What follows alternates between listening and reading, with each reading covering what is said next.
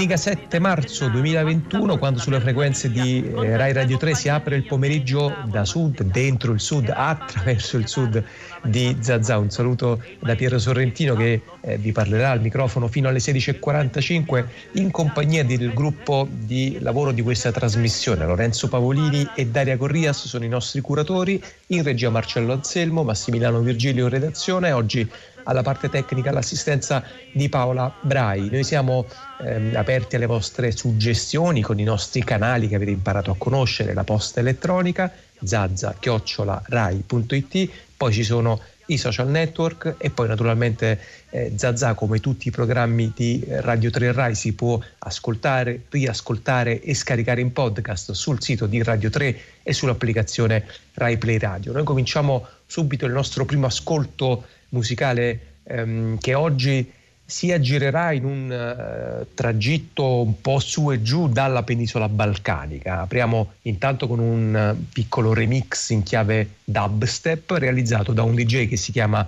Willie Dixon eh, di un brano intitolato Vallia e Rogoves Shota.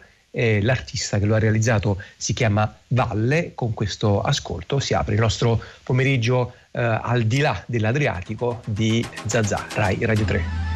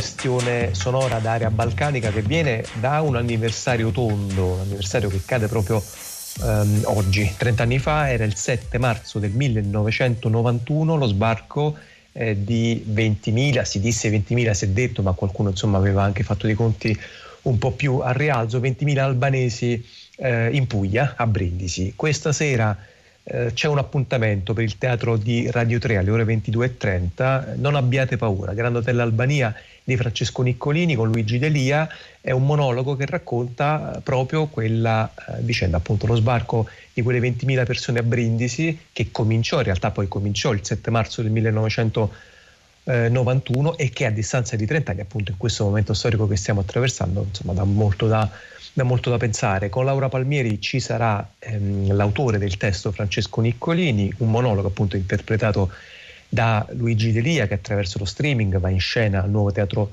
eh, Verdi e che stasera potete ascoltare su Radio 3 alle 22.30 in un nuovo allestimento con un ensemble composto da Claudio Prima a organetto eh, e voce, Nevila Combo al violino e Merita Ali Millai al violoncello. Con questa proposta cominciano le domeniche a teatro di Radio 3. Ogni mese si tratta di due appuntamenti teatrali, sempre alle 22.30 eh, su e con Radio 3 sempre aperta al teatro. Noi vogliamo accompagnare questa serata provando anche un po' a ripercorrere quei momenti, quella pagina, che cosa è accaduto, che cosa è successo in questi 30 anni. Abbiamo provato ad ascoltare un po' di voci che ci sembravano eh, preziose. Intanto ci stanno già ascoltando ehm, l'interprete di questo lavoro di Francesco Niccolini che è Luigi Delia, attore, scenografo, da molti anni lavora appunto proprio con eh, Niccolini tra gli altri. Delia, buon pomeriggio, grazie.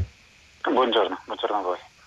E accanto a lui, assieme a lui, c'è anche uno eh, storico, ricercatore del Consiglio nazionale eh, delle ricerche, ha scritto moltissimo nei suoi studi di eh, lavoro, politiche sociali e appunto anche di migrazioni. Michele Colucci, buon pomeriggio, grazie. Salve, buon pomeriggio. Con lui vorremmo provare un po' a mettere appunto in prospettiva storica questi 30 anni di emigrazione eh, dall'Albania. Ehm, intanto chiederei a Luigi Delia di fare una precisazione rispetto a questo evento storico eh, Delia, cioè che eh, stiamo parlando di questo evento che non è quello più immediatamente come dire, riconoscibile anche nell'immaginario collettivo della nave Vlora, eh, quella insomma del film di Gianni Amelio per intenderci, perché invece questo sbarco che è al centro del vostro monologo, che stasera appunto si può ascoltare su Radio 3, è precedente credo di almeno insomma 4-5 mesi rispetto allo sbarco di Bari della nave Vlora. Sì, sì, sì. sì esatto. Cioè c'è quasi un'iconografia degli sbarchi di quel periodo e c'è la, la nave Vlora che è un'immagine così forte che um, succede a volte che quando si fanno anche i, i comunicati stampa, gli articoli sugli sbarchi del, del 91 esce immediatamente quella foto perché è diventata simbolica. Questo invece è uno sbarco a marzo, eh, sempre del 91 di quell'anno e, e c'è una grande differenza tra marzo e agosto, già erano cambiate molte cose in Italia in questo tratto di Adriatico. Mm. E questo è lo sbarco che si riferisce a due notti tra il 6 e l'8 marzo del 91. In quelle due notti arrivarono queste 20.000 persone su una città di 80.000 persone, quindi una, dire, eh un'aggiunta di materiale umano ingente su una città peso assolutamente sì. rilevante e, e, importante, quasi insostenibile poi va detto, sì. insomma, per una, per una, città del tutto impreparata, ma insomma tra un po' ci arriviamo anche con Michele Colucci. Volevo intanto salutare ehm, anche un terzo ospite che abbiamo raggiunto ehm, che era una di quelle 20.000 persone. 20.000 persone significano 20.000 storie, 20.000 biografie, eh, aspettative, speranze, soprattutto timori, immagino. Ed è una, ci è sembrata una bella storia di restituzione perché ehm, Pieri Inglori, eh, che intanto saluto, buon pomeriggio. J-O-N-I, Johnny. Ah, Johnny, ecco, grazie per la correzione. Sì, come Giovanni in italiano. Eh, perfetto, allora è più facile immaginarsela così. Pierin Johnny, molte grazie. È un, uh, è un, dottore, è un medico del 118 sì. che in questo periodo sta lavorando in prima linea, ma come moltissimi operatori sanitari, contro, contro, il Covid ed è sempre rimasto per scelta a Brindisi, appunto dopo il suo arrivo 30 anni fa con quelle 20.000 persone. Intanto ehm, volevo, volevo, chiedere a, a Pierin Johnny... Ehm, molto banalmente che ricordo ha di quelle, di quelle, giornate? Intanto lei quando arrivò qui in Italia a Brindisi aveva credo 35 anni se non ho fatto male conti. 34 per 35 che a 7 agosto la stessa data di Jerry Scotti, cioè il compleanno. se, se, senta dottore, eh, che, che, cosa ricorda di, di quella giornata? Praticamente, praticamente vediamo, veniamo dal un porto che era tutto ricintato e si sentivano i spari, eccetera, eccetera, a trovare dopo 36 ore di viaggio con la nave Liria, eh, vuol dire la nave Libertà, era anche il nostro sogno di trovare un po' di libertà, non era semplicemente così perché era un clima di, eh, diciamo, una paura di guerra civile praticamente perché mm. dopo tanti anni di sofferenza e de- de- decenni che questo popolo eh, era un tipo di sfogo politico e sociale in- nello stesso tempo.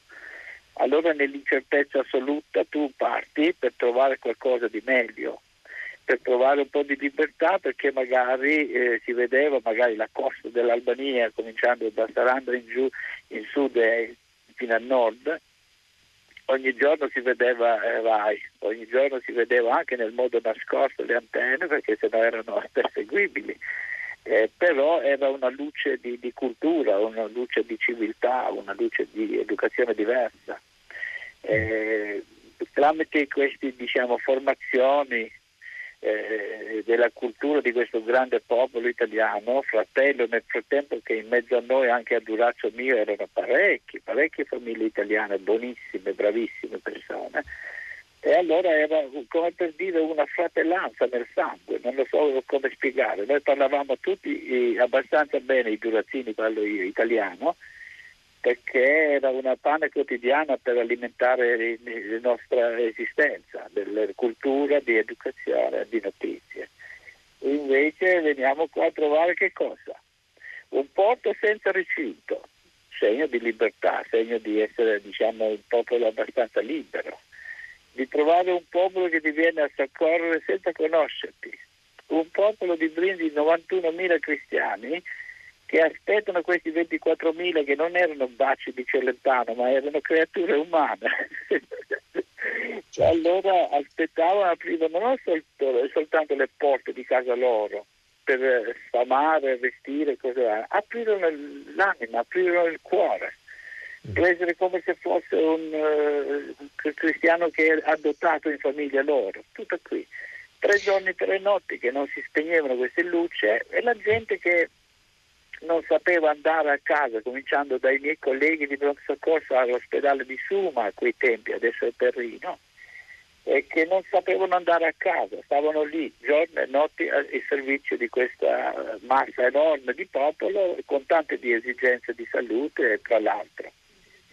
E poi il primo ambulatorio al porto, proprio al porto stesso a visitare non stop eh, i bambini, donne incinte e anziani, eh, in concomitanza anche l'emergenza diciamo alzata in piedi subito dall'ospedale di Suma, dall'asilo di Brindisi di quei tempi poi eh, il santo figlio di questo popolo, il sindaco Marchiona, Giuseppe Marchiona, che era giovanissimo, 37 anni. Sì, sì era molto giovane. Eh, che era, sì, era, una forza, eh, un, una forza organizzativa e eh, una, una, mente molto, molto brillante che organizzò tutto, tutto, il sistema di emergenza, diciamo, popolare quasi, perché ah, ognuno sì. doveva fare la sua parte. Questo è importante, questo è un punto importante sul quale voglio tornare eh, tra poco. Volevo anche coinvolgere eh, Michele Colucci, perché insomma c'è stata un'espressione, eh, mi ha insomma, abbastanza colpito che ha usato adesso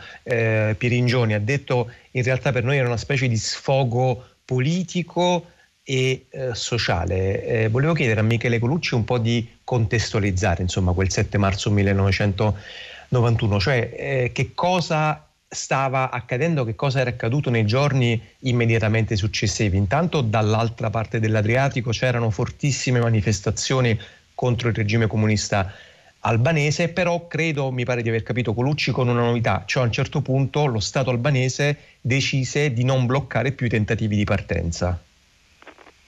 Sì, dunque, mm, buonasera innanzitutto, sono settimane molto tese per eh, l'Albania, eh, sono mesi di grande trasformazione per tutta l'Europa orientale e direi che in quel marzo del 1991 in qualche modo in Italia si palesa in tutta la sua intensità la rottura del 1989, della caduta del muro di Berlino. Eh, un paese come l'Italia che aveva vissuto naturalmente sui giornali eh, le conseguenze, il dibattito sulla caduta del muro eh, si ritrova a vivere eh, direttamente, insomma, in prima persona, proprio dentro casa letteralmente per la popolazione eh, brindisina le conseguenze di questo grande stravolgimento globale eh, erano iniziati già nei mesi precedenti alcuni eh, sbarchi, alcuni sbarchi eh, isolati, alcune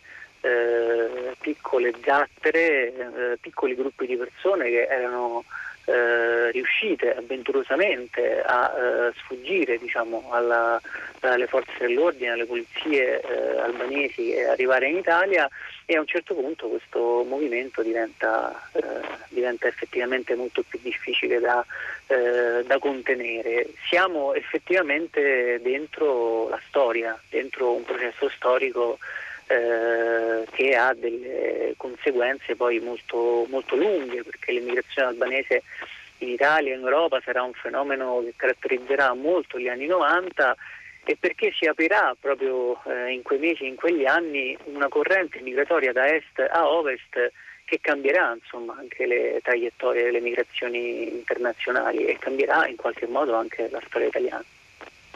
Ecco Luigi Delia, ehm, voi nel vostro monologo, lei e Francesco Niccolini, lo sottolineate molto chiaramente proprio appunto ad apertura di lavoro, cioè dite, eh, guardate, eh, quel momento fu raccontato utilizzando delle categorie, voi dite proprio bibliche e apocalittiche per conteggiare all'epoca quelle persone, insomma appunto l'esodo, la, appunto l'apocalisse, eh, la marea umana e, mm, e, e, così via. E Pieringioni ci stava raccontando anche di un grande slancio di solidarietà da parte della città di Brindisi. Questo è senz'altro vero. Io però per esempio di quelle giornate mi sono andato anche un po' a fare una specie di piccolo spo- spoglio per quanto insomma superficiale dei quotidiani di, al- di, allora e per esempio ho trovato questo titolo del Corriere della Sera eh, del 10 marzo 1991, eh, prima pagina, apertura del Corriere, la rabbia di Brindisi assediata. Cioè ehm, c'è stato anche un elemento non soltanto di grande appunto, solidarietà da parte di Brindisini, che mi pare come dire, oggettivamente e storicamente riconosciuto, però anche un elemento di comprensibile paura, di senso di abbandono da parte dello Stato, eh, di non sapere che cosa fare, che avrebbe potuto essere eh, latore e portatore di conseguenze insomma, pericolose e preoccupanti da questo punto di vista, Delia.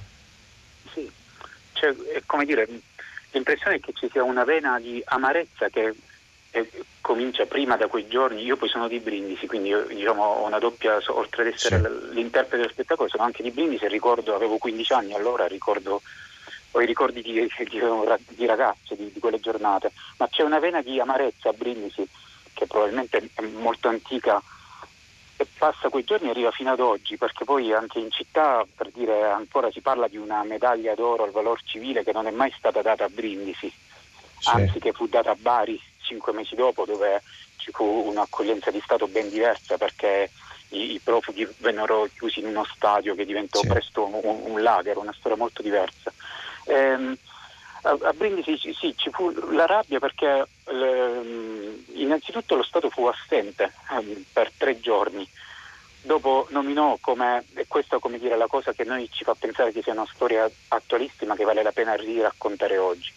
Dopo tre giorni di assenza lo Stato nominò un ministro commissario, e questa è una pratica diciamo, abbastanza consueta, il ministro commissario non venne a Brindisi, andò a Bari a fare la prima riunione. Ancora oggi eh, si discute qui a Brindisi il fatto che ieri Edi Rama abbia cominciato la sua visita per il trentennale da Bari e non da Brindisi. Quindi è una, una, una piaga antica questa per Brindisi. E poi eh, in conferenza stampa tra però ma anche dai giornali che lo Stato volutamente non era intervenuto tempestivamente eh, per fini dissuasivi, nel senso che in quel momento storico non si poteva dare l'impressione che, che si potesse accogliere chiunque qui. Eh, e quindi il governo Andreotti di allora eh, scelse a fini dissuasivi di non intervenire subito e questa è una tesi storica, come dire, anche eh, confrontata con, con, tanti politici di quel tempo, anche per, mh, mm, mediata da Giuseppe Marchione, il sindaco di quegli anni. E quindi eh, ci fu una rabbia a Brindisi perché ci, sentì, ci si sentì proprio abbandonati dallo Stato e Brindisi era una città che allora era la capitale del contrabbando in Puglia, eh, era una città stretta eh, tra la zona industriale in crisi, il contrabbando, la criminalità io ricordo da ragazzo in quel tempo a Brindisi c'erano risse e ad ogni angolo della strada, era davvero una Brindisi violenta, molto diversa da quella che è oggi. In quella Brindisi arrivarono 20.000 albanesi e in più lo Stato assente. E, e anche il commissario straordinario all'epoca, Vito Lattanzio, dichiarò nella conferenza stampa a Bari che è bene che di là eh, capiscano che non li possiamo accogliere in massa, le parole sono più o meno queste, molto semplificate, chiedo scusa per la semplificazione, però era, era questo. Quindi a Brindisi ci fu anche non, dire, una vena di amarezza che allora, con, eh, come lo vedo in questi giorni che, che, stanno accadendo tante cose intorno alla memoria di questi fatti, è, è come se c'è ancora qualcosa di non risolto riguardo a quella faccenda, ma riguardo un, a un riconoscimento che poi nel tempo insomma, Brindisi non ha ricevuto e, e, Brindisi ancora oggi in Puglia fa parte di quel triste asse, no? Brindisi-Taranto, di queste città dal passato glorioso e che ora lottano tra industrie, affermazioni territoriali, politiche.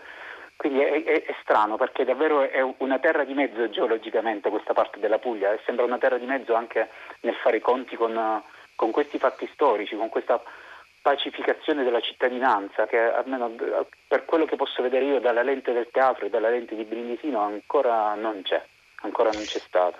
Ancora non c'è stato, intanto anche appunto qualcosa di irrisolto, un, un, un, nodo, un grumo che ancora non si è sciolto, benché siano passati 30 anni. Ci stava raccontando adesso Luigi Delia, eh, che è l'attore dello spettacolo Non abbiate paura, scritto da Francesco Niccolini, Grand Hotel Albania che stasera potete ascoltare ehm, su queste frequenze su Rai Radio 3 alle ore 22 e 30. Adesso ascoltiamo assieme la voce di Anna Buonaiuto, Anna Buonaiuto che eh, aveva letto per noi di Zazà quando insomma un po' di anni fa avevamo parlato per la prima volta di questo eh, spettacolo, proprio un, um, momento, un passaggio, un, un pezzo del monologo di Francesco Niccolini che ci può servire appunto anche a, ad accompagnare eh, le parole con le quali stiamo rievocando quel 7 marzo 1991. Arriva così l'8 marzo, venerdì, festa della donna e i negozi non aprono. Hanno paura i commercianti. Cosa accadrà quando la valanga umana tracimerà dalla stazione marittima verso il centro città? Quando 20.000 uomini e donne, esasperati da giorni di proteste e manifestazioni prima, di navigazione attesa poi, si rovesceranno inferociti e affamati nelle vie di Brindisi. Erano partiti da Durazzo con la fame, figuriamoci ora. E Loda non si fa aspettare. Già alle prime luci dell'alba le barriere della stazione marittima hanno ceduto contro la pressione dei 20.000. E poveri, malvestiti, in un marzo troppo freddo e piovoso, i primi profughi cominciano a vagare per la città, in cerca di una vita nuova. Ma prima di tutto, in cerca di cibo. Fantasmi, magri, sporchi, maleodoranti. Sono i vigili urbani a consigliare i brindisini a non aprire i negozi. Tenete tutto chiuso e sprangato. Ma forse questa non è l'unica soluzione. Faccio questo appello a tutti i brindisini. Vi prego di non avere paura delle persone che sono sbarcate a Brindisi. Hanno solo fame e freddo. Se potete aiutarli, fatelo e vedrete che vi saranno riconoscenti. Sono le parole importanti che un giovane sindaco ebbe il coraggio di pronunciare quella mattina. È un appello per le radio e le televisioni. Non abbiate paura.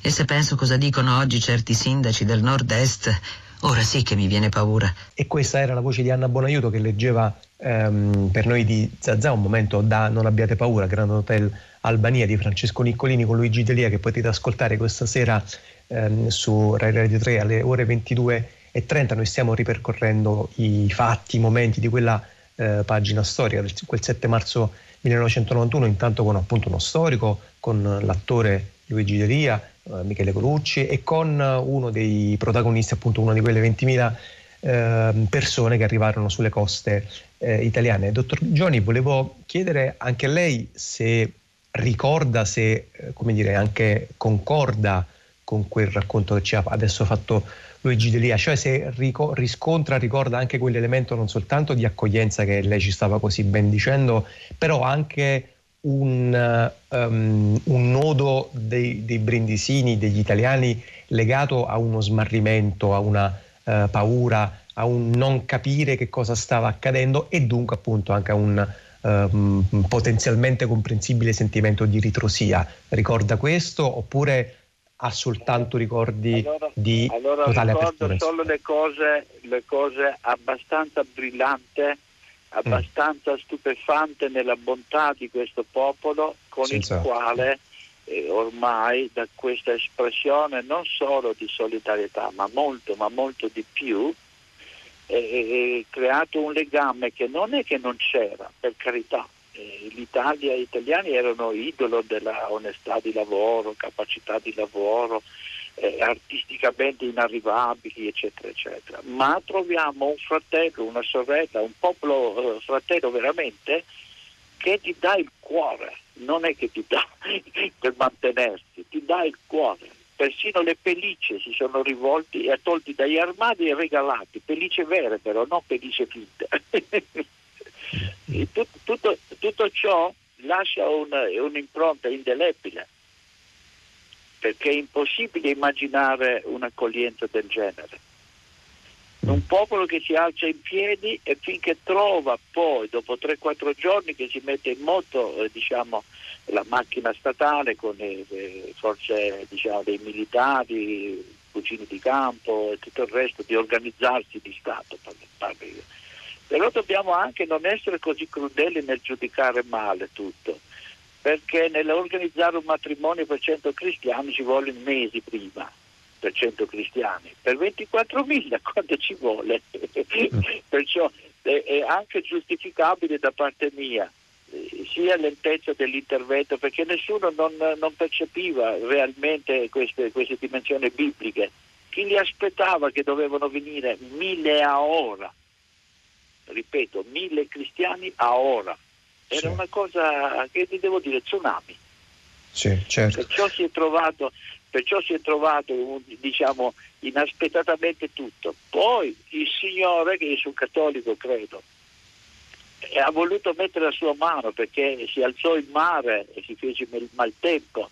Poi si trovò una, una, nave abbastanza grande, piena di plastica, trasparente, e si, si è coperto tutto questo popolo lì, sotto, sotto la pioggia, però con le plastiche e la gente che andava veniva ma ininterrottamente perché ripeto non c'erano recinti di, di porto così ognuno andava in mezzo alle forze dell'ordine mm. per portare da mangiare, da vestire, da cambiare.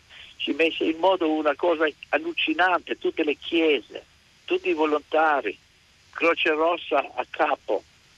Non c'era carità giorno e notte allora eh, il popolo era sì. quello che era la traina numero uno, il resto si mise subito in disposizione. Sì, sì, quello I supermercati, I supermercati che facevano i panini pronti con tanti volontari là dentro per prepararsi veloce veloce di non soffrire nessuno e infatti non c'è stato mai nessun incidente. Questo è importante, questo è importante perché appunto anche rispetto per esempio all'episodio successivo di Bari dove purtroppo invece incidenti ce ne furono, ma eh, l'abbiamo capito che è stata proprio una gestione completamente diversa, una gestione eh, di apertura e non di chiusura che ebbe effettivamente poi suo, ehm, la, sua, la sua razionalità. Prima di salutarvi volevo chiedere a Michele Colucci se riesce un po' a farci fare un salto eh, di 30 anni, insomma da quel marzo 1991 al mh, mm, al marzo eh, 2021, cioè che cosa abbiamo imparato come paese, secondo Michele Colucci, da quell'episodio, da quegli episodi, oppure che cosa non abbiamo imparato ci saremmo dovuti portare dietro e invece abbiamo scelto di appunto dismettere a favore di altre scelte nella gestione della, uh, dell'immigrazione. Ma dunque direi che dal 91 in avanti eh, l'Italia eh, piano piano ha conosciuto una dinamica strutturale dell'immigrazione straniera eh, fino ad arrivare a una comprensione, un riconoscimento di questa dinamica strutturale penso in tutti gli strati eh, della popolazione. Pensate che al censimento proprio del 1991 in Italia c'erano poco più di 300.000 eh, stranieri residenti e solo vent'anni dopo, nel 2011, solo vent'anni dopo sono diventati 4 milioni, quindi insomma siamo di fronte a una trasformazione straordinaria. Sicuramente dal punto di vista eh, del coordinamento istituzionale, dell'attivazione delle politiche sociali, dal punto di vista eh, anche della capacità di eh, reagire di fronte a un contesto eh, improvviso e di emergenza mh, da molti punti di vista eh, passi avanti eh, ne sono stati fatti eh, abbastanza pochi perché poi eh, purtroppo in tante occasioni, diciamo, in tanti contesti di criticità abbiamo assistito eh, agli stessi problemi di quel marzo del 1991. E però credo che la cosa più importante che dobbiamo ricordare di quella storia è tutto quello che è successo dopo. E dobbiamo, penso, ricostruire pezzo per pezzo il fatto che tanti bambini di quella eh, vicenda sono diventati eh, adulti, sono diventati genitori, alcuni addirittura sono diventati nonni, l'immigrazione albanese è arrivata alla seconda, terza generazione di fronte invece a uno scenario di allarmismo, eh, spesso anche di rabbia eh, ingiustificata, di criminalizzazione che avveniva nel 91 e che eh, si riproporrà anche eh, negli anni seguenti. Quindi penso che eh, anche questa in qualche modo sia una lezione importante da, eh, da tenere presente al di là diciamo, della dinamica eh, più specifica che riguarda eh, i, i, servizi di accoglienza, una, una idea diciamo, di percorso migratorio eh, di lungo periodo che oggi a 30 anni di distanza si può eh, osservare e si può ricostruire. Eh sì, appunto, questo è un punto importante che ci, che ci consegna adesso Michele Colucci. Prima di salutarvi, volevo chiedere eh, in 30 secondi, se ce la fa Luigi Delia, di ehm, provare a dirmi se ci sono differenze grandi tra la prima versione insomma, del vostro lavoro, Non abbiate paura, Grand Hotel Albania con Francesco Di, Francesco Niccolini con Luigi Delia e la versione che ascolteremo eh, stasera alle 22.30 per le serate teatrali di Radio 3 Delia è cambiato il finale innanzitutto perché mh, dieci anni fa il testo si, si, concludeva con le parole di Francesco che diceva che noi siamo qui in mezzo al Mediterraneo aspettando che una nuova alluvione o una nuova epidemia bussi alle porte. E quindi capite bene che oggi certo. riprendere questo copione insomma, ci, ci, ci, ha dato un po' in brividi quando l'abbiamo riletto. Quindi abbiamo riattualizzato ad oggi e, e, e soprattutto è diventato il, il, il, nuovo seme di un progetto che vogliamo ancora sviluppare ora, quindi diciamo questo trentennale ci dà lo stimolo per lavorarci ancora. Ci, sem- ci tengo solo a dire in chiusura velocissimo, a Brindisi è nato un comitato quest'anno che si chiama Storia di Casa Mia, che è attivo dal 7 marzo e che tenterà di, di quel processo di pacificazione della memoria di cui parlavamo e quindi eh, questo spettacolo è anche importante perché è quasi un, un, passaggio di testimone a dei ragazzi nuovi, una generazione nuovissima che quasi non c'era nel 91 eh, ma che ancora vuole lavorare su una rivisitazione della memoria di quel tempo, anche di una rilettura in questa chiave del 2021. Eh sì, questo è importantissimo, appunto il passaggio di, di, di, voci, di storie, di biografie tra le generazioni, come abbiamo anche appunto ascoltato dai racconti che ci avete fatto oggi in apertura di Zazà. Io ringrazio molto Luigi Delia, eh, Michele Colucci e il dottor Pieringioni per averci riportato un po' a quel 7 marzo 1991 che eh, è al centro di Non abbiate paura, Grand Hotel Albania di Francesco Niccolini con Luigi Delia che stasera eh, potete ascoltare alle 22.30 per il teatro di Rai Radio 3, potete ascoltare appunto Laura Palmieri con ehm, l'autore Francesco Niccolini e poi l'intero monologo sulle nostre frequenze, frequenze di Rai Radio 3 che continuano a raccontare eh, il mezzogiorno italiano, intervallate, punteggiate dalla musica. Questo è un remix di una formazione che viene da Bucarest, dalla Romania, che si chiama Mahala Rai Banda, una formazione Gypsy, un remix realizzato da un DJ e produttore discografico e cantante tedesco che si chiama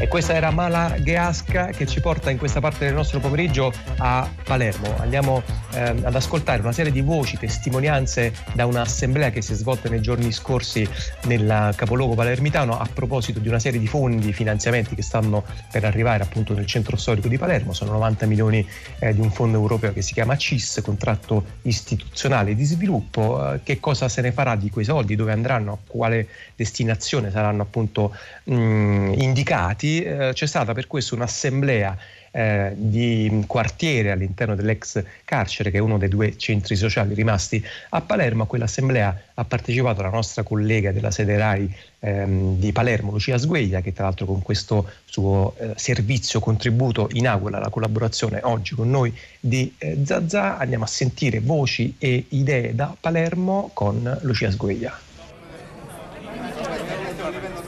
Quello che va scongiurato, a mio avviso, è che ci sia una eh, contrapposizione tra il concetto di cultura e di sociale, cioè come se fossero due cose diverse.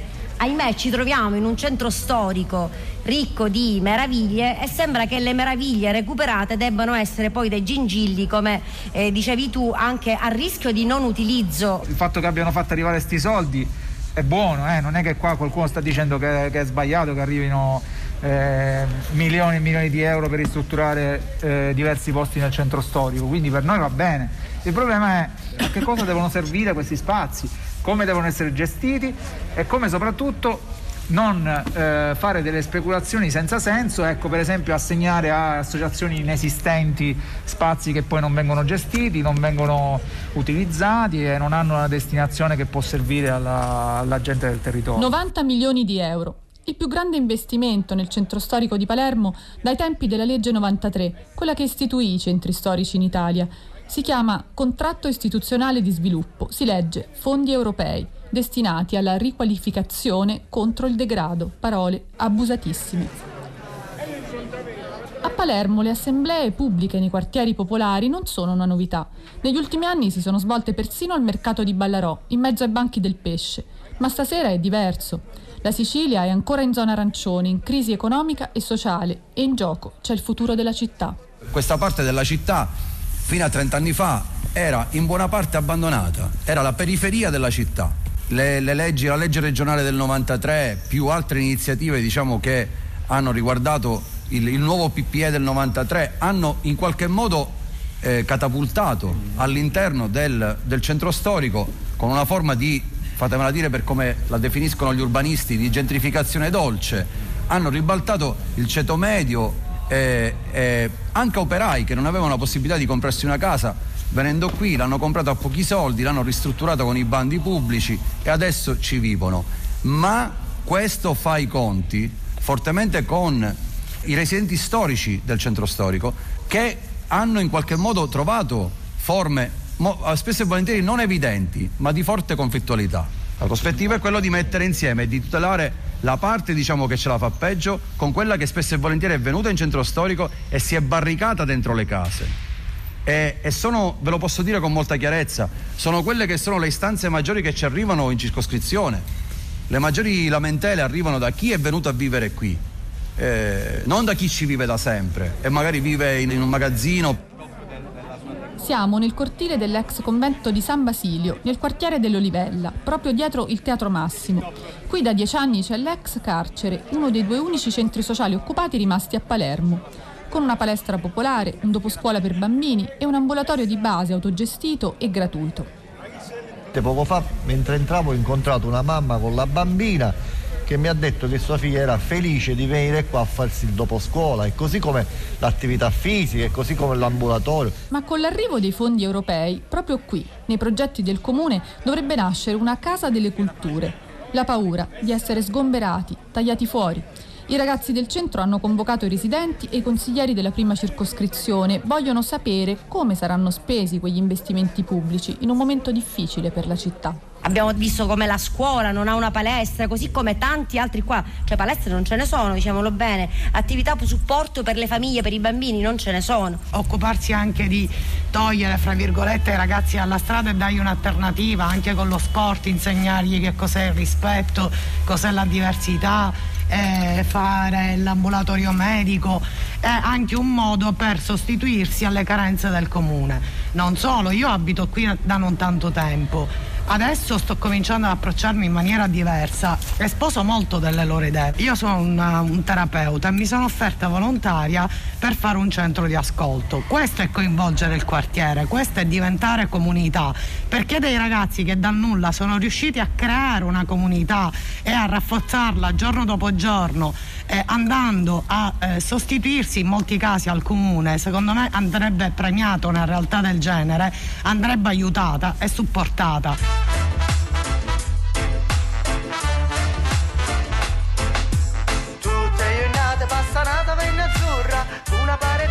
Sakura sempre sbirri, Sakura zoccosiente, Sakura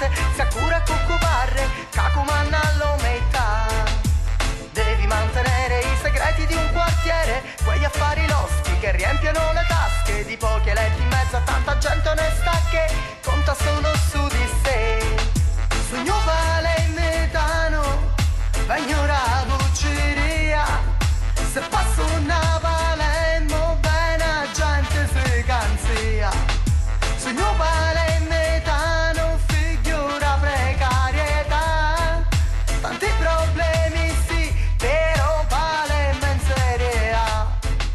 Se dici Palermo e periferia, pensi subito allo Zen o a Brancaccio. Ma a Palermo il centro storico è ancora una periferia, dove tanti vivono ancora nei bassi, i catoi raccontati da Danilo Dolci negli anni 50, e resta territorio di conflitti. Nella palestra dell'ex carcere i ragazzi del quartiere continuano ad allenarsi tra pesi e guantoni nonostante i lockdown, pure se a ranghi ridotti. Verdiana Mineo, 29 anni, è membro del collettivo di gestione del centro sociale e istruttrice di powerlifting. Il centro sociale si trova in una realtà tra tre quartieri sostanzialmente che hanno vissuto grandi modifiche negli ultimi anni. Esiste una componente che è più popolare, quindi di tessuto produttivo del centro storico, commercianti, operai, impiegati, eh, piccoli artigiani. Esiste una fascia diciamo, che è esclusa anche proprio dai diritti e quindi con forti disagi sociali, che non ha reddito di nessun tipo o che fa parte semplicemente dell'economia sommersa, del lavoro in nero.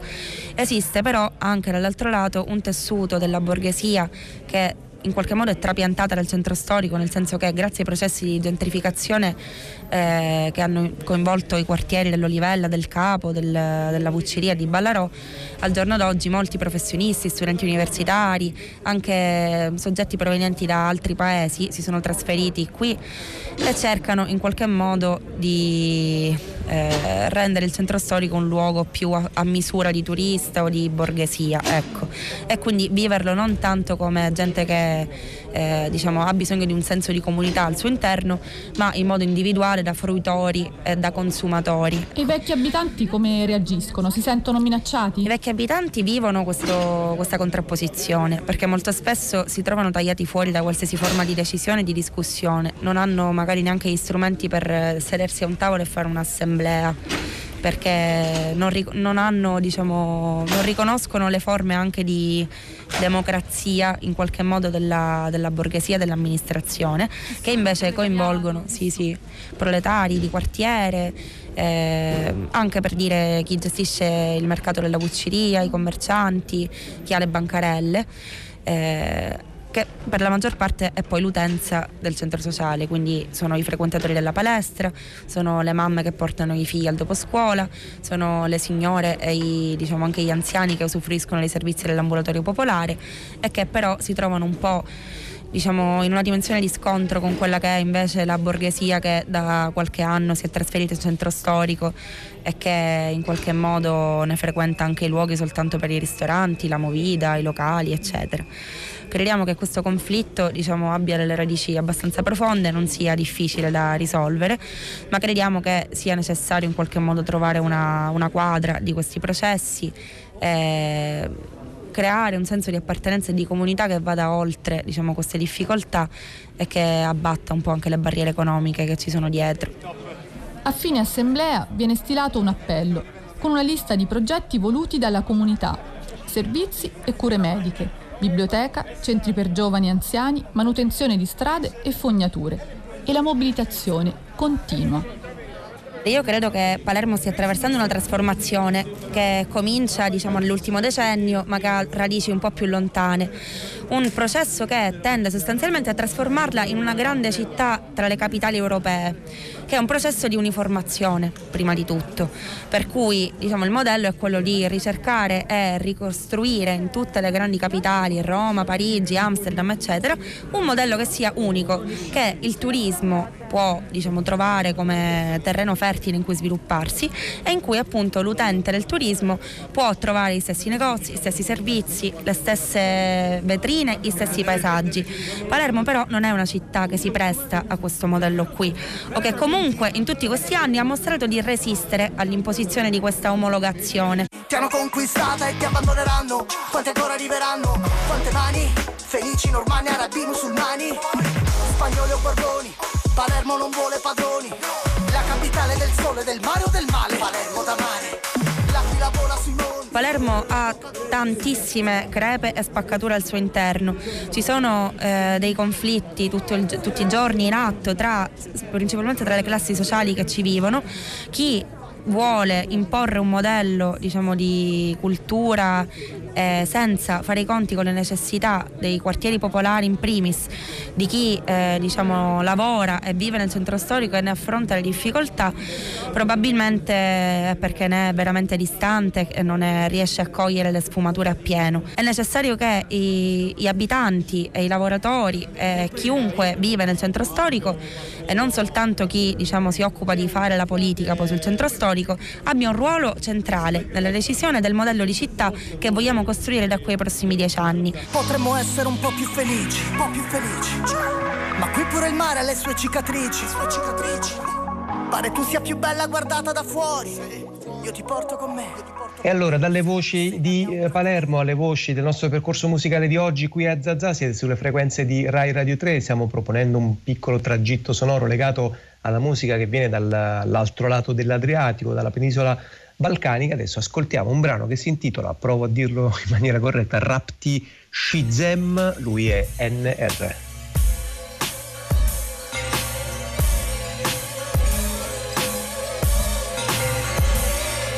Me po me ma po analizën del që jam i fakt tapet në organizëm Me hipnotizëm, ma kanë programu që lizëm Se pesho që po jetojmë komunizëm Se cili këshyrë me marë vizëm Me dal jashtë me shpitu të vizëm Se unë miku pi paret si zhapini mizëm Pa pjëdh në nizëm, mrena, film mekanizëm Ski qysh karje mytë krizëm Se këto jëm fore, ta kem bifletore Si në shkollë filore, dush mi pas koqet katrore Për me qku përdore Me marë për gjithësi Për një gjithësi shqiptari Që qik ne i ki Një sen unë e di Që hala. Nuk Jena të vetishëm, mas kur prishëm, me shashtrisëm Ka Evropa në sunisëm, nësë shkollën e rëzojna Hec pe debatojna, e pe analizojna Nëse ketë po thojna, për mi të pëndërtojna Një katedrale me shansa minimale, për më bo reale Njona pi ideve abnormale që të mytë ka dal ka dale. Terrorizm, ja racizm Kombinim i politikës me egoizm Mi bjen komercializm Definitivisht faktapizm I shkom pjur debilizm Me një ven me 92% muslimanizm Midis qendre me pas kishën Qa gugjën e karit tem nuk pe bën një pizm A kullën në shtrem Ball mo se mi lëdhët men Që me mujt me thonë që kena monument Vesh për moment. Yeah, yeah, yeah, yeah, yeah, yeah. Mucinana, u prisha Kur i shesha e i nisha Dora tisha, tu shëndru mbisha Au bo bo mu me gjamia e kisha Ju dhivsha, musliman katolik e sekte fetare Me pare, pendroni, kulturë, shqiptare, kur fare.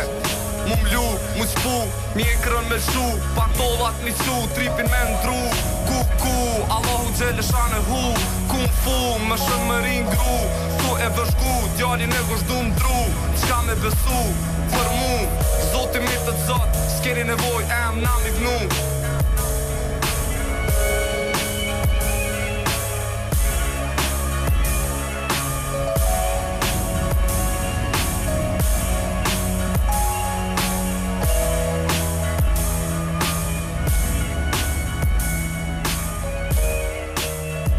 E siete sempre sulle frequenze di Rai Radio 3, questo è, è, il programma che vi racconta ogni domenica il Sud Italia, noi siamo quelli di Zazà. In realtà in questa puntata continuiamo a parlare, eh, lo abbiamo fatto appunto in apertura ricordando eh, l'episodio del marzo 1991 con l'arrivo di 20.000 albanesi sulle coste eh, pugliesi, continuiamo in realtà a parlare più o meno della stessa cosa, nel senso non di emigrazione ma di eh, appunto immigrazione in Italia, in particolar modo in questo caso di immigrazione in Sardegna, eh, che diventa una specie di vera e propria coprotagonista in questo prossimo spazio del nostro pomeriggio in cui si parla di storia della regione sarda e del ruolo che l'isola ha avuto come ehm, approdo di moltissime vite e di moltissime biografie. Eh, ce ne facciamo dire di più dalla nostra collega della sede RAI di Cagliari, Serena Schiffini. Buon pomeriggio Serena, grazie. Grazie Piero e buon pomeriggio agli ascoltatori di Zazà. Come anticipavi tu, la Sardegna oggi è una coprotagonista di questa chiacchierata. Infatti parleremo di secoli di storia sarda che sono stati scritti da lavoratori, imprenditori, esuli e anche politici di altre regioni italiane e di altre nazioni, per i quali l'isola è stata un'opportunità, in alcuni casi una salvezza, in altri una punizione. Il libro Migrazioni, colonie agricole, città di fondazione in Sardegna, appena pubblicato da Franco Angeli Editore, fa parte della collana Sardegna contemporanea dell'Issasco, l'Istituto Sardo per la storia dell'antifascismo e della società contemporanea, e raccoglie i saggi di 15 storici, alcuni dei quali propongono studi inediti, che offrono interessanti riflessioni sulle trasformazioni economiche e sociali che le esperienze di immigrazione hanno determinato in Sardegna nell'Ottocento e nel Novecento. Oggi ne parliamo con Sandro Ruiu, studioso sassarese di storia economica e sociale, che è il curatore di questo volume. Buonasera. Ruiu, con questo volume l'Issasco ha il merito di stimolare un dibattito storiografico su un tema che spesso è stato sottovalutato per lasciare più spazio all'emigrazione dalla Sardegna. Invece, quanto è importante per capire qual è stata la visione della Sardegna nei secoli, la Sardegna vista dall'esterno e cosa rappresentava quest'isola del Mediterraneo con una densità di popolazione con un indice molto basso e con una grande disponibilità di risorse da sfruttare? Beh, certamente la Sardegna dentro il Mediterraneo è stato eh, polo di attrazione nel corso di, di vari dei vari secoli. Eh, questo volume con, eh, che è dedicato soprattutto alla storia contemporanea, comincia con un saggio di Giampaolo Salice che è un modernista e che guarda sulla lunga durata questo fenomeno, mostrando come ci sia stato nel corso già del Settecento eh, questa presenza di, lui li chiama imprenditori dell'immigrazione, cioè persone che cercavano di portare in Sardegna da varie parti del Mediterraneo, invitavano o, incentivavano a venire in Sardegna eh, persone in, in, cerca di lavoro e questo fenomeno Salice lo descrive eh, nel corso del Settecento ma arriva a guardare all'Ottocento. Perché è un Quando... fenomeno cominciato con, con i Savoia. Assolutamente, in Savoia riprendono dei modelli immigra- immigratori eh, che erano stati proposti in altre parti anche d'Europa. Di fatto però la Sardegna fu un po' di attrazione ma non furono molte le, le realtà in cui questi, questi immigrati si, si riuscirono a stanziarsi in modo permanente. Possiamo dire che quindi la Sardegna sia stata nei secoli passati in fondo un laboratorio di immigrazione, di, anche di contaminazione. Ecco, questo volume che si muove seguendo, possiamo dirlo, tre direttrici eh, si sofferma diciamo, su quelli che sono poi i punti forti del, del, possibile sviluppo della Sardegna. Abbiamo le bonifiche, quindi lo sfruttamento della terra, abbiamo invece le miniere e poi abbiamo anche eh, altre forme di insedia- insediamento di, di, nuove colonie. Ecco, io partirei, stando nel Novecento, dalle miniere di Iglesias e anche poi Carbonia nel Novecento sotto il fascismo con i due saggi di Azzei e Walter Falgio. Proprio da questi si vede quanto questi progetti, questi grandi progetti siano stati costruiti anche grazie ai lavoratori non della Sardegna. Beh, indubbiamente il, il, settore minerario eh, già a partire dalla metà dell'Ottocento è stato un elemento di, di, cambiamento profondo di alcune zone della Sardegna, l'Iglesiente, il Guspinese soprattutto, grazie anche all'arrivo di lavoratori e tecnici provenienti dal, eh, dal continente e, e, anche da altre parti d'Europa. Eh, chi iniziò la, lo sfruttamento per esempio delle miniere di Montevecchio dei, dei, fu un ingegnere ungherese, Keller, e, e assieme attorniato da un gruppo di, di minatori tedeschi, ma soprattutto verso il 1870 quando Quintino Sella fece la sua inchiesta sul, sulle condizioni minerarie dell'isola di Sardegna rilevò che eh, un terzo della manodopera non era sarda, eh, diciamo che soprattutto gli operai specializzati venivano da fuori. E, e il saggio di Assei mostra anche il, il, ruolo che svolsero imprenditori provenienti dal continente eh, nella, in questa realtà mineraria trasformando Iglesias in, in un centro produttivo eh, di livello, di, livello, europeo. E questo ci eh, dà anche una, un aiuto per capire qualcosa di più della Sardegna, dei lavoratori sardi che arrivavano dal mondo agricolo e quindi non avevano competenze in quel settore e poi forse ci fa anche capire che gli imprenditori sardi non erano ancora così abili, hanno sicuramente imparato qualcosa dai prenditori continentali. Assolutamente, c'è chiaramente il, il caso, eh, l'eccezione straordinaria di Giovanni Antonio Sanna che eh, riuscì a, a, a vedersela e diciamo, a lanciare Montevecchio, che fu la, assieme a Monteponi la, la, più grande miniera, storicamente la più grande miniera piombo-zicifera sarda. Peraltro c'è, c'è, da dire che la capacità eh, del dei sardi di imparare questo mestiere fu relativamente buona quando ci fu la commissione parlamentare d'inchiesta eh, sulle, nel 1908 eh, già la situazione anche si erano già formate le maestranze i tecnici sardi e quindi ci fu un'evoluzione, un'evoluzione positiva soprattutto in questo, in questo comparto. La storia di Carbonia poi invece è tutta un'altra, un'altra storia perché con Carbonia eh, il saggio di, di, eh, di, di Walter Falgio eh, diciamo, a, a, offre attraverso questo, questo manoscritto inedito eh, di un ingegnere Giuseppe Marongi, un nuorese che, che seguì la, la, nascita di Carbonia e, e, l'evoluzione di questa città di fondazione e lì nuovamente arrivarono migliaia e migliaia anche di lavoratori da, da fuori.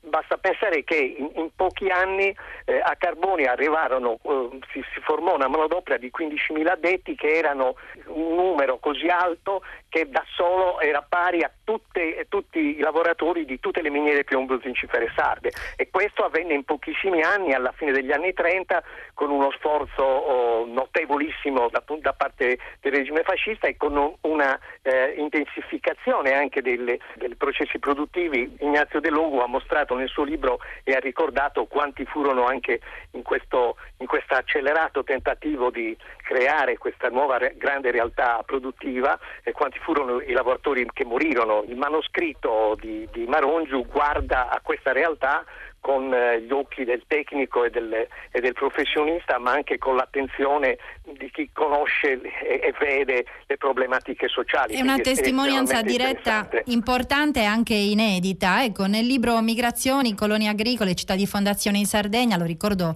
curato dal, dall'Issasco, eh, ce ne sta parlando Sandro Ruiu, mh, tutta una parte dedicata al caso di Arborea, che insomma è conosciuto, ha una lunga storia, ci sono diversi saggi da Luciano Marrocco, Maria Luisa Di Felice, Alberto Medda Costella e Alessandro Mignone. Eh, Sandro Ruiu, eh, è interessante anche in questa parte dedicata ad Arborea proprio la testimonianza delle fonti che ci racconta di un'Arborea che era una sorta di neufeudo all'inizio. Questi saggi hanno eh, un, un, elemento innovativo, um, cioè utilizzano eh, le fonti orali eh, che eh, costituiscono a mio giudizio un elemento importante nella ricerca storica. E queste fonti orali offrono un punto di vista, un, racco- un racconto di una storia già studiata perché su Arborea sono stati scritti eh, libri e, e, e diciamo, ricerche importanti, però eh, ci sono squarci nuovi in, in questi saggi che, che, lei ha citato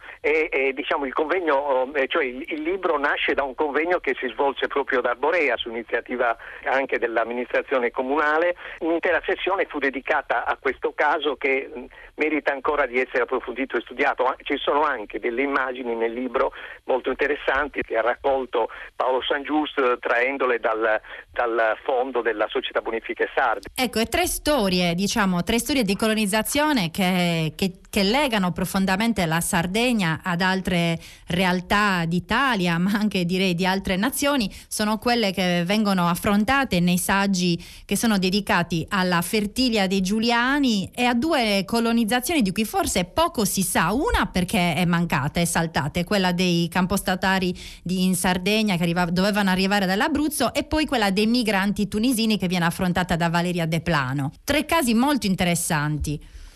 Eh sì, questa, questa, lo studio dell'aeroplano eh, ci offre una, e ci, ci, fa, ci, fa, sapere qualcosa che è stato sinora veramente poco studiato in Sardegna, cioè questa presenza, questo arrivo oh, anche in Sardegna di eh, coloni eh, italiani che erano stati mandati via o erano, avevano dovuto lasciare la Tunisia quando la Tunisia eh, divenne, eh, divenne, indipendente, quindi siamo alla fine degli anni 50, agli inizi degli anni 60 e alcuni di loro che erano in prevalenza siciliani eh, scelsero di, di, venire in Sardegna e, vennero collocati eh, vicino a Castiadas e a Santa Margherita di Pula, è una storia che non era stata finora analizzata e che è interessante come molto interessante il, il saggio di, eh, della, del, di, Maria Luisa Molinari su Fertilia, Fertilia che eh, fu diciamo, un'altra città di fondazione eh, che mh, vide due, due presenze eh, differenti e anche poi l'arrivo nel secondo dopoguerra degli istriani eh, diciamo, è, è, proprio basando sulla, sulla, testimonianza degli istriani che questo saggio è costruito e ci mostra anche come, come si arrivò poi a, a creare la, la fertilia che conosciamo oggi. Ecco, la Sardegna, lo dicevo prima, è stata quindi un laboratorio e spesso l'arrivo in Sardegna, soprattutto per esempio come ci ricorda nel suo saggio Daniele Sanna, è stata un incubo per i militari, per i funzionari pubblici, c'era la minaccia del tisbatto in Sardegna. Vorrei chiudere, Sandro Ruglio, con lei con una riflessione riguardo a come hanno vissuto i sardi queste colonizzazioni? Le hanno fatte diventare veramente un'opportunità di crescita o ci sono stati dei conflitti? Ma eh, qualche conflitto oh, c'è stato indubbiamente, però penso che si possa dire che i sardi abbiano oh, tutto sommato assunto nei confronti di questi, di questi arrivi esterni un, eh, un, atteggiamento, un atteggiamento, positivo. Volevo ricordare che nel libro ci sono anche due altri saggi interessanti, a mio giudizio molto, molto particolari, sulle colonie penali, perché ci furono anche tanti detenuti ma anche lavoratori eh, e guardie carcerarie che vennero in Sardegna nelle tante colonie penali che furono realizzate tra la fine dell'Ottocento e il Novecento in Sardegna. E anche in questo caso eh, lo studio di, di, Stefano Tedde per esempio ci mostra con eh, una documentazione eh, originale le vicende di, della colonia penale di Tramariglio che sorse in una zona che come voi sapete oggi Porto Conte è, è, è una delle, delle, zone dal punto di vista turistico più, più importanti. Più rinomate. Eh, più rinomate. Queste sono le trasformazioni economiche della Sardegna, sì. Eh, indubbiamente.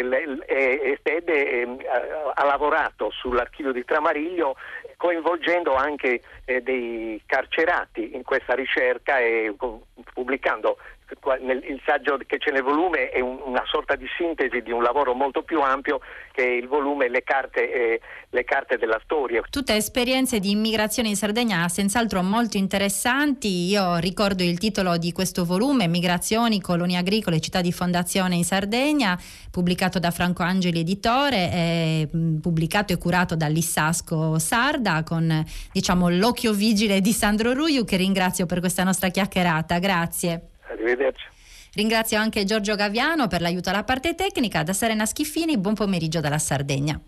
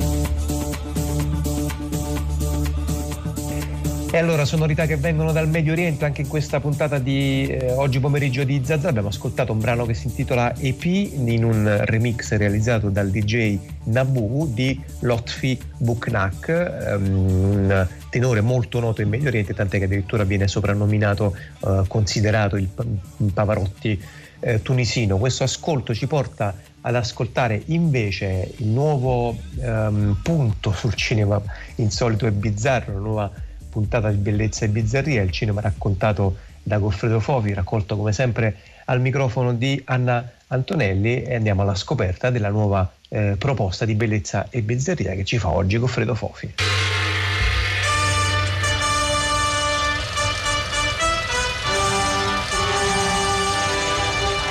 Stand by Me di Rob Reiner.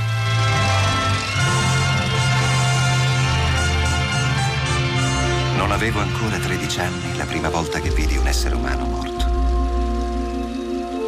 Fu nell'estate del 1959, molto tempo fa, ma solo misurando il tempo in termini di anni. Vivevo a Castle Rock, una piccola città dell'Oregon. C'erano solo 1281 abitanti, ma per me era il mondo intero.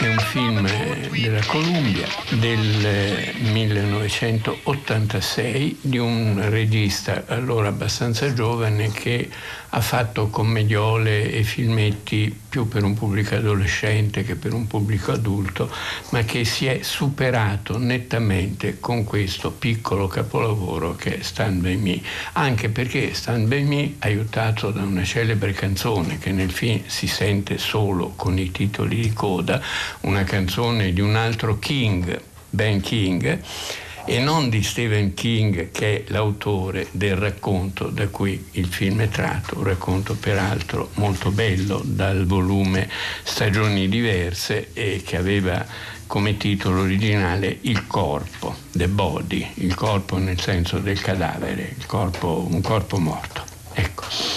E eh, ripeto, non un grande regista, ma un film nato in stato di grazia.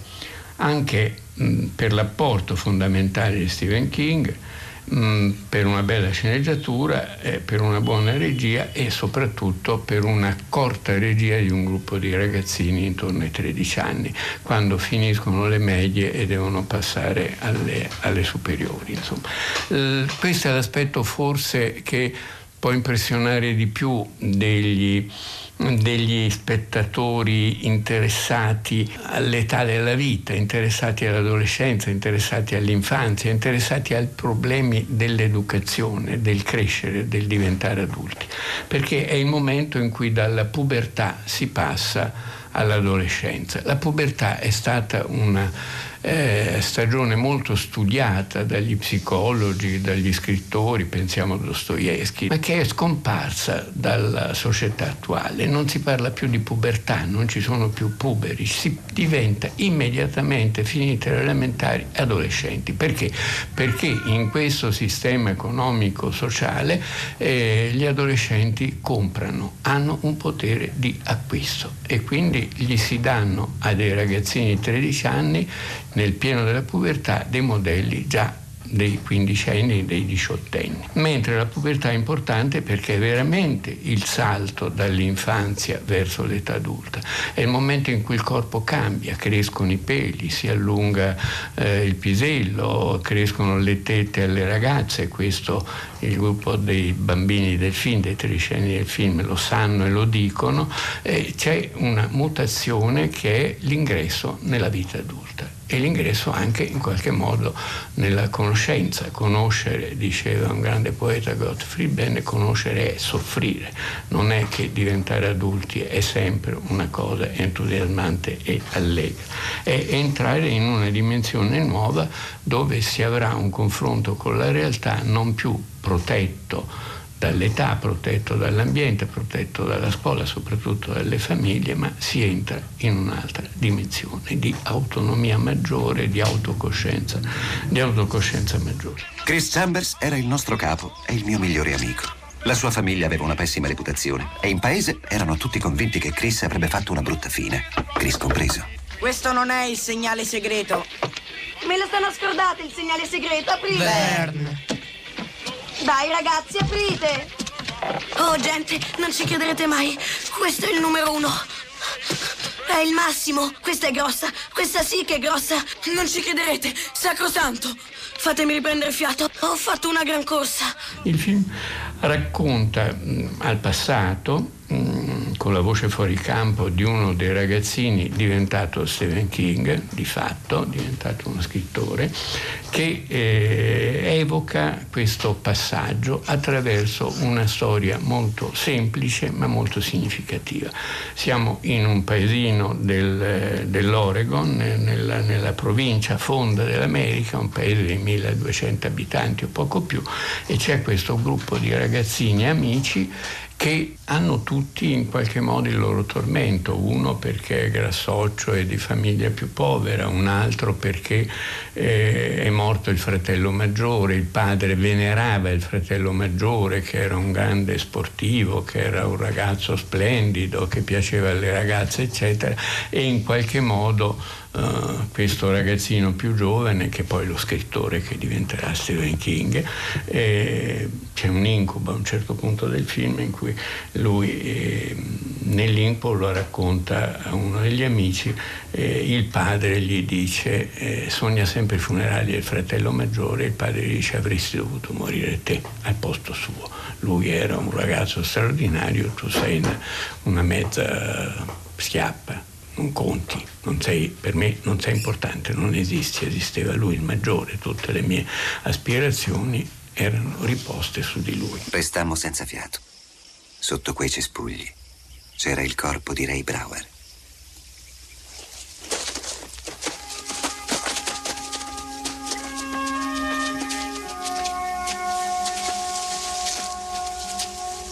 L'urto del treno gli aveva fatto volar via le scarpe. Mio Dio. Il ragazzo non era svenuto e non stava dormendo. Era morto. Lo prendiamo? No.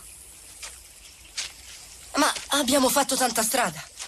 Siamo o non siamo eroi? Non in questo modo, Teddy. Il punto di partenza della storia sta nel fatto che questi quattro ragazzini, amici, eh, si mettono in testa di capiscono dove può essere il cadavere di un bambino scomparso, di un loro amico scomparso, forse preso sotto da un treno, e eh, cercano di ritrovare questo corpo anche pensando che così arriverà la televisione, diventeranno famosi, eccetera, ma hanno dei persecutori che sono i, loro, oh, i ragazzi più adulti di loro, eh, gli adolescenti cattivi, già più bastardi, già più eh, violenti, più aggressivi, devono far vedere che loro sono dei macho, no? Ecco, provincia americana fonda e questi ragazzini ovviamente devono sfuggire a questo nello stesso momento in cui questa loro avventura diventa una come dire, le prove che ci sono nelle narrazioni medievali, insomma, mi metto a confronto con la vita, la notte, la paura, la paura della morte, eh, il confronto con la morte, un cadavere, un cadavere di un coetaneo per di più, la violenza adulta, la società intorno più o meno muta perché non ti dà una mano, gli adulti non gli danno una mano in niente, la scuola non la si vede mai per dire. E devono in qualche modo farcela da soli, ce la fanno, ce la fanno, trovano il cadavere, eh, finiscono, sono varie prove, una di queste è la notte con le paure eccetera, un'altra è eh, affrontare i fratelli maggiori diciamo così violenti e in qualche modo spaventarli, uno dei ragazzini ha una pistola, mettergli paura, metterli in fuga. E un'altra prova è che devono attraversare una palude, sono le sanguisughe che gli si infilano dappertutto, che, che sono una piccola trafila, diciamo, da, da chanson medievale, un po' le prove, no? E in questo Stephen King è straordinario perché è chiaramente uno che la sua Bibbia la conosce a memoria, che conosce a memoria la storia della letteratura europea americana, ha letto Huckleberry Finn, ha letto Lovecraft, ha letto l'horror, sa No? Ha letto Hawthorne, sa i dilemmi morali, sa anche le avventure della, della vita. Il corpo di Ray Brower fu ritrovato, ma il merito non andò né alla nostra banda né a quella di Asso. Alla fine decidemmo che una telefonata anonima fosse la soluzione migliore. Tornammo a casa. Molti pensieri si affollavano nella nostra mente, ma nessuno parlava. Camminammo tutta la notte e arrivammo a Castle Rock alle 5 di una domenica mattina, ai primi di settembre. Non ho mai più avuto amici come quelli che avevo a 12 anni. Questa storia finisce bene, finisce bene, trovano il cadavere, naturalmente non dicono decidono di non dire siamo stati noi, per cui la televisione, le famiglie, eccetera, siccome molte cose le hanno capite in questo passaggio che è un passaggio di età, un passaggio di coscienza, eh, telefonano alla polizia, telefonata anonima e risolvono così. La voce fuori campo del ragazzino che vuole diventare scrittore, del ragazzino intelligente che diventerà Stephen King, dice non ho più avuto mai amici come quelli dei miei 12 anni. Questo lo si vede anche scritto sullo schermo e su queste parole si chiude il film e per la prima volta nel film ascoltiamo la canzone, ascoltiamo la canzone Stand By Me, eh, Stammi vicino, Stammi vicino sono, è un inno all'amicizia. Inno, l'amicizia è un inno a questa età straordinaria in cui si comincia a capire il mondo, ci si comincia a porre i grandi problemi esistenziali, filosofici, religiosi, eccetera, e che oggi la pedagogia, la scuola, eccetera, trascurano maledettamente. L'età che va dai 10 ai 13 anni, dalla scuola elementare al ginnasio, l'età delle scuole medie, la pubertà, che è eh, forse eh, una delle eh, delle forme di, come si può dire, genocidio è dir troppo, ma insomma che la società contemporanea ha fatto ai danni del, degli individui, ai nostri danni, perché poi è chiaro che se non attraversiamo bene quell'età cresciamo un po' storti. When the night has come and the land is dark and the moon is the only light we'll see. No, I won't be afraid. Oh, I won't be afraid. Just as long as you stand, stand by me. E questa era la nuova proposta di cinema di Goffredo Fofi con bellezza e bizzarria. Naturalmente tutti i eh, precedenti momenti della nostra rubrica di cinema li trovate scaricabili e riascoltabili ehm, in streaming e in podcast, oltre che con l'applicazione Rai Play Radio, oltre che naturalmente sul sito di Radio eh, 3. Questo è il pomeriggio di Zazà che continua in musica, continua con un'altra nuova proposta del nostro eh, pomeriggio eh, di qua e di là dai Balcani. Questa è una formazione che si chiama Elita 5 e il brano si intitola eh, Cha Meka Siri.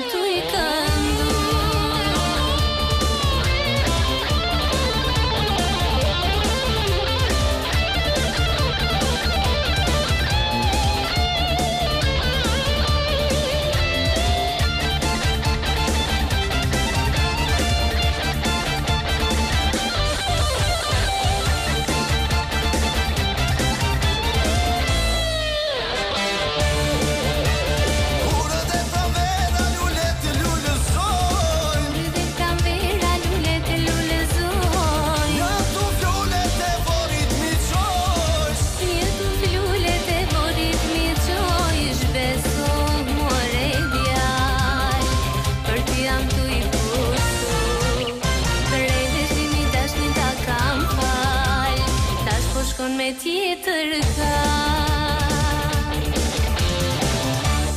E allora, con questo ascolto ehm, degli Elita 5 che si intitola eh, Cham e Cassieri, eh, apriamo una pagina che eh, conclude una settimana per noi tutti e, e tutti di Radio 3 mh, dolorosa, faticosa, mh, che insomma non siamo neanche ben riusciti ancora a sistematizzare, a metabolizzare, non so quanto tempo ci vorrà per riuscirci. Sto parlando, lo avete ascoltato appunto in questa settimana che si è aperta con la scomparsa della nostra mh, amica, prima amica e poi collega Rossella Panarese, una settimana qui a Radio 3, insomma in particolar modo nel giorno della scomparsa in cui mh, molti programmi hanno voluto raccontarla, ricordarla, omaggiarla, abbiamo ehm, provato a costruire in varie trasmissioni, c'è una puntata molto bella di Radio Trescenza, eh, dei piccoli mosaici di voce che appunto andassero un po' a costruire quello che per tutti noi è stata eh, Rossella Panarese.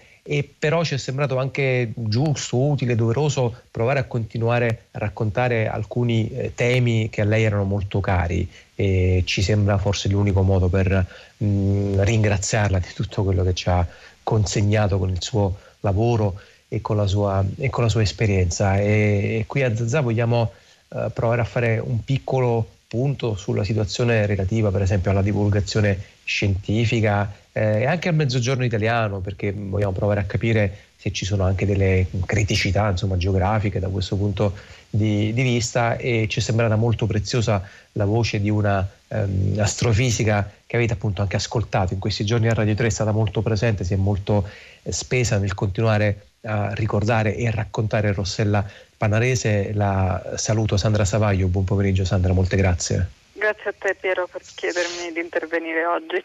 Sandra Savaglio è una eh, appunto astrofisica dell'Università della Calabria a, a Cosenza, eh, ha molto ricordato Rossella in questi, in, in questi, giorni. C'è stata una cosa che ha detto a un certo punto Sandra Savaglio, volevo partire con lei da questo, mh, eh, da questo passaggio che a un certo punto ha fatto appunto nella puntata di Radio Trescenza, il ricordo di Rossella Panarese. A un certo punto Sandra Savaglio ha detto, guardate, Rossella era appassionata di scienza e questo secondo me è l'unico metodo giusto per comunicare correttamente eh, la scienza. Ce lo spiega un po' meglio? Sì, lei sicuramente aveva tantissimi contatti e si occupava di scienza veramente una, su un ampissimo così, panorama di, di eh, argomenti scientifici che mi faceva moltissima invidia.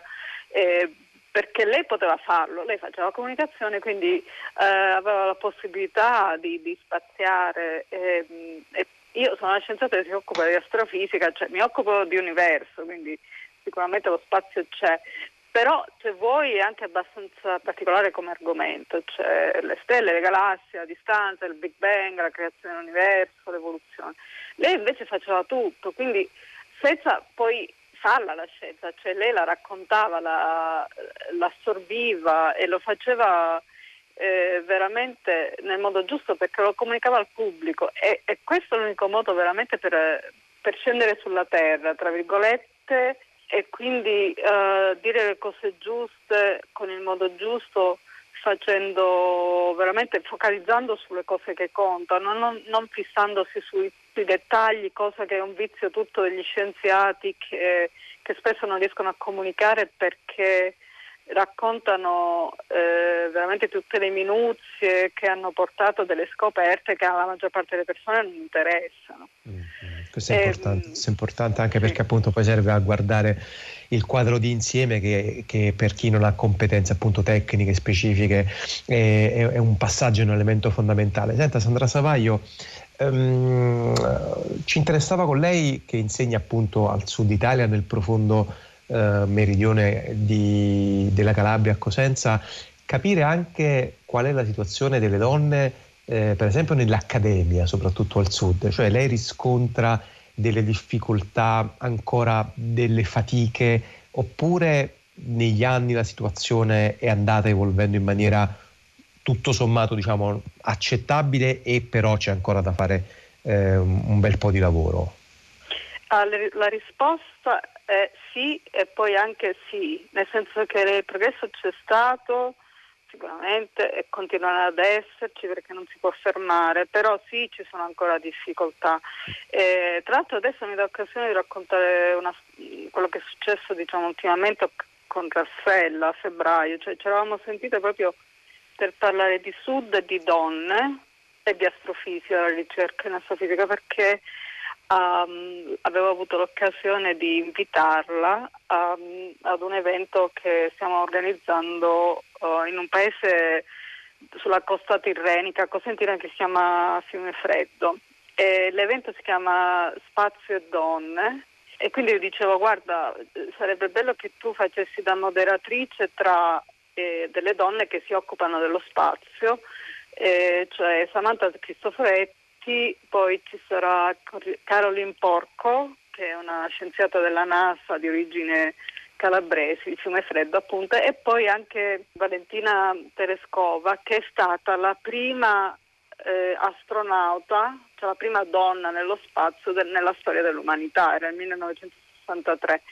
E quindi io le dissi, guarda, eh, la, nel programma ci sarà Samantha Cristoforetti. Ehm, e vorrei che eh, cioè questa sarebbe la prima volta di Samantha in un intervento pubblico nel sud Italia.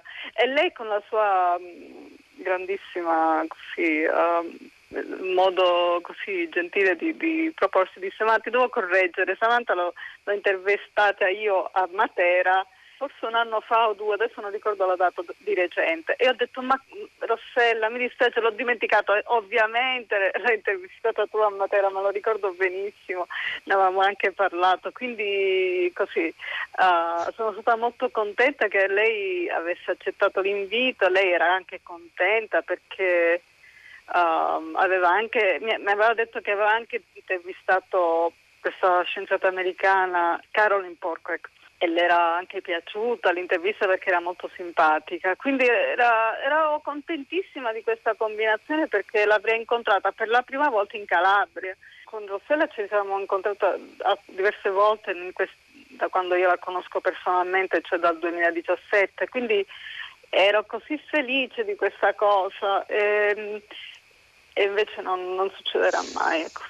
Sandra Savaglio, grazie, grazie anche perché mi pare che questo piccolo aneddoto ha anche tirato fuori due elementi che sono venuti, mh, eh, sono emersi da molte delle cose che abbiamo ascoltato, la gentilezza di Rossella e anche l'empatia, la capacità di entrare in, uh, proprio in risonanza, in comunicazione, in apertura non soltanto con le persone che intervistava, appunto anche scienziati, anche persone che raccontavano e che spiegavano argomenti complicati, ma poi con gli ascoltatori e le ascoltatrici. Questo l'abbiamo misurato in maniera molto evidente dalla quantità enorme di messaggi che si sono ehm, succeduti appunto in queste giornate così difficili, ma insomma davvero un abbraccio forte a Sandra Savaglio, grazie, grazie anche e un saluto anche a tutti i nostri amici e colleghi di Radio 3 eh, Scienza che credo, anzi no, sono certo che porteranno avanti tutto quello che Rossella ha consegnato loro e, e a tutti noi in questi anni in cui abbiamo avuto la fortuna di poterle stare accanto. Molte grazie, grazie. Noi continuiamo il nostro pomeriggio da sud e ci affacciamo sulla nostra finestra sul Mediterraneo a cura di Leno Cera.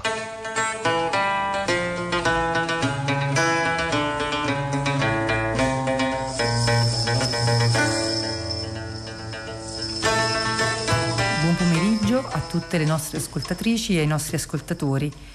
Oramai la rete è diventata una risorsa stupefacente per trovare tracce visive della storia sociale del Medio Oriente. Sono diversi gli archivi digitali accessibili online, spesso anche attraverso il canale social di Instagram, che propongono immagini, fotografie scattate nel corso del Novecento. Nel dietro le quinte di questi archivi ci sono progetti più articolati che si basano spesso sulla partecipazione dei singoli che contribuiscono andando a spolverare vecchi album di famiglia o anche di viaggi e inviando i loro scatti privati.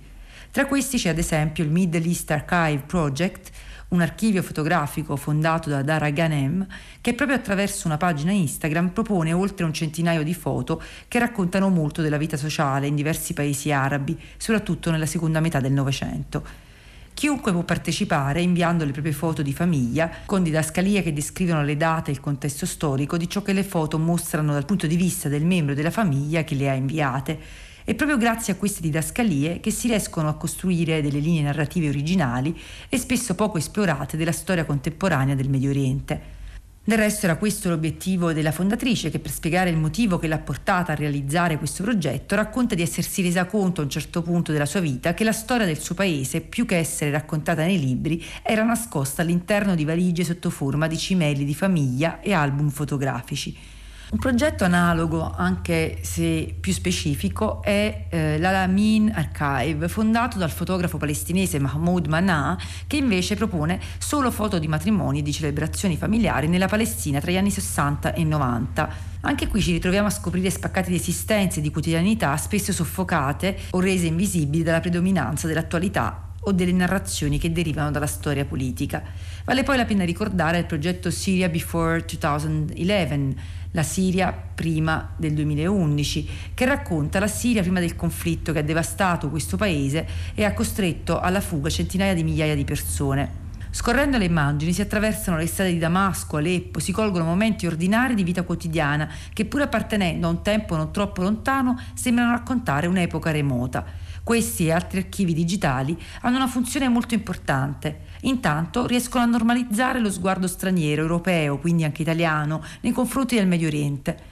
Intendo dire che potendo sfogliare questi archivi si entra molto rapidamente, grazie all'immediatezza delle immagini che superano anche le barriere linguistiche, in un mondo sociale non più necessariamente esotico o fossilizzato nello stereotipo della differenza religiosa. Anzi, non di rado, soprattutto nei ritratti di famiglia o nei ricordi degli anni 60 e 70, è possibile cogliere molte più affinità che differenze. Ma c'è un altro aspetto che emerge con chiarezza grazie al lavoro di questi archivi ed è la diffusione e il valore che ha la fotografia nella regione, l'importanza di valorizzare tanto la storia fotografica del Medio Oriente, ma anche quell'immenso patrimonio di immagini che diventa una fonte straordinaria, tanto più a fronte di una politica degli archivi molto complessa in cui omissioni e perdite sono all'ordine del giorno.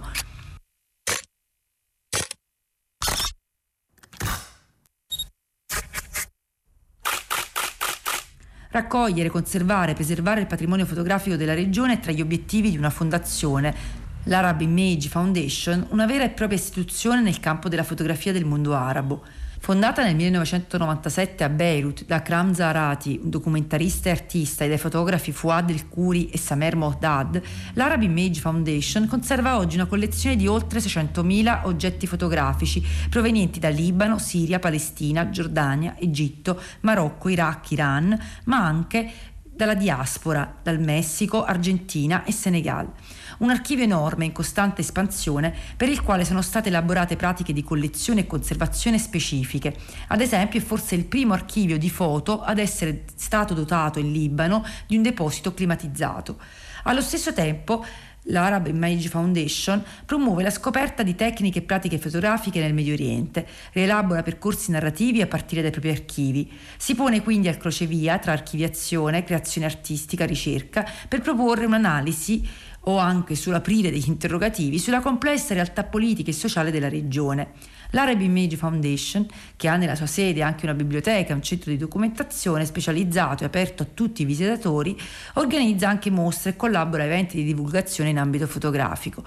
Tra le iniziative pubbliche più recenti, online ovviamente, c'è stata la presentazione di un libro della studiosa Yasmin Shabetan che ha lavorato sugli archivi, conservati anche in fondazione, di Marie El Hazen, una delle prime fotografe del Medio Oriente, fotografa attiva tra gli anni 20 e gli anni 40.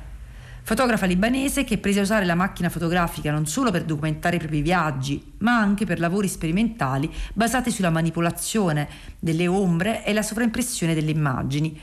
Fotografie che non solo ritraggono in generale la sua famiglia e i suoi amici, ma anche contadini, beduini, viaggiatori europei e che sorvertono anche le rappresentazioni classiche delle donne arabe di quel periodo.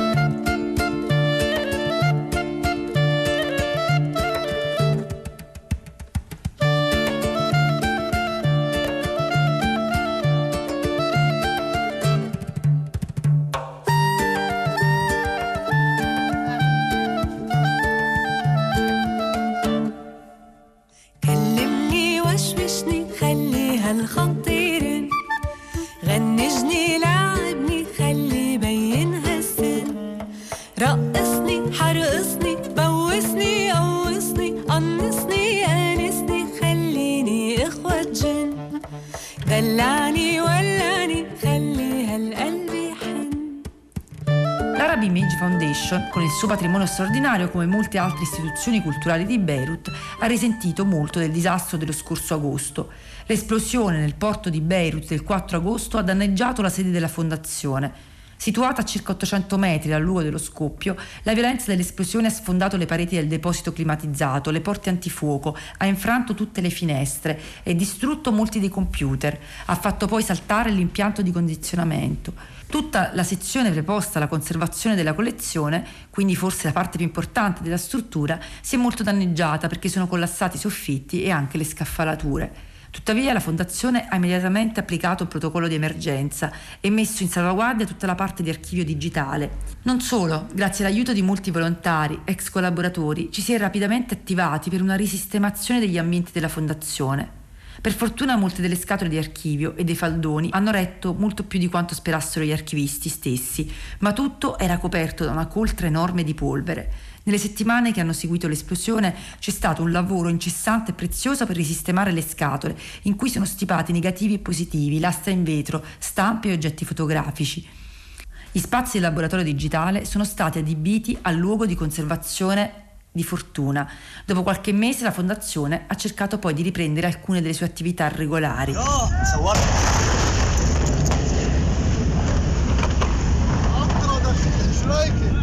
Ma l'esplosione al porto di Beirut, che come si sottolinea sul sito della fondazione, non era inevitabile né tantomeno incidentale, ma piuttosto legata ad anni di negligenza del governo, così come a un sistema politico fallimentare che ha anche gettato il paese in piena paralisi, ha provocato enormi danni a moltissime istituzioni culturali e associazioni della città di Beirut.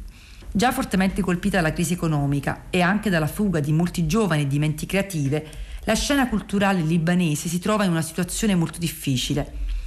Se è vero che, come hanno mostrato le settimane dopo lo scoppio al porto, la cooperazione e il lavoro volontario rivelano una forte capacità di reazione nel paese, fondamentali sono state le donazioni per supportare l'Arab Image Foundation e anche molti altri enti culturali per riprendere il lavoro e per superare il trauma. La scena culturale libanese è da sempre molto vivace, innovativa e spesso contribuisce moltissimo alla costruzione di reti iniziative con enti culturali in altri paesi arabi e non solo. In questi mesi le istituzioni culturali in Libano hanno rafforzato la loro rete, sostenendosi l'una con l'altra e hanno rilanciato un fondo di solidarietà, già messo in piedi per riparare alla crisi economica e alla totale assenza di sovvenzioni statali, ma riaperto dopo l'esplosione del porto. Il link per contribuire a questa campagna, così come i collegamenti agli archivi di cui vi ho parlato oggi, li trovate come al solito sulla nostra pagina web. E con questo vi saluto e vi auguro un buon pomeriggio.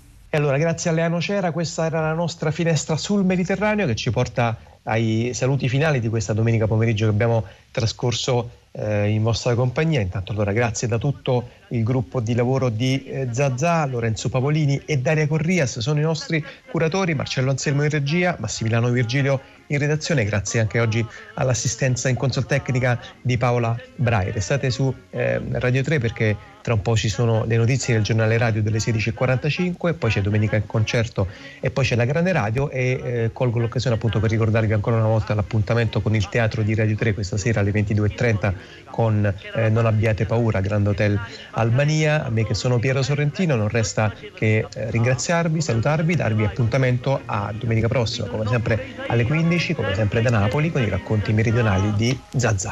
Ciao! Zazà, tu madonna mia, come fa Zazà, senza Isaia, pare pare Zazà che t'ho perduta in me, chi ha trovato Zazà la riportassi a me, chiamala qua, su facciamo presto, chiamala incontrà, con la banda in testa, un Zazà, un Zazà, un Zazà, tutto quanto mi grida Zazà, Zazà, Isaia sta qua, Isaia sta qua, Zazà, Zazà,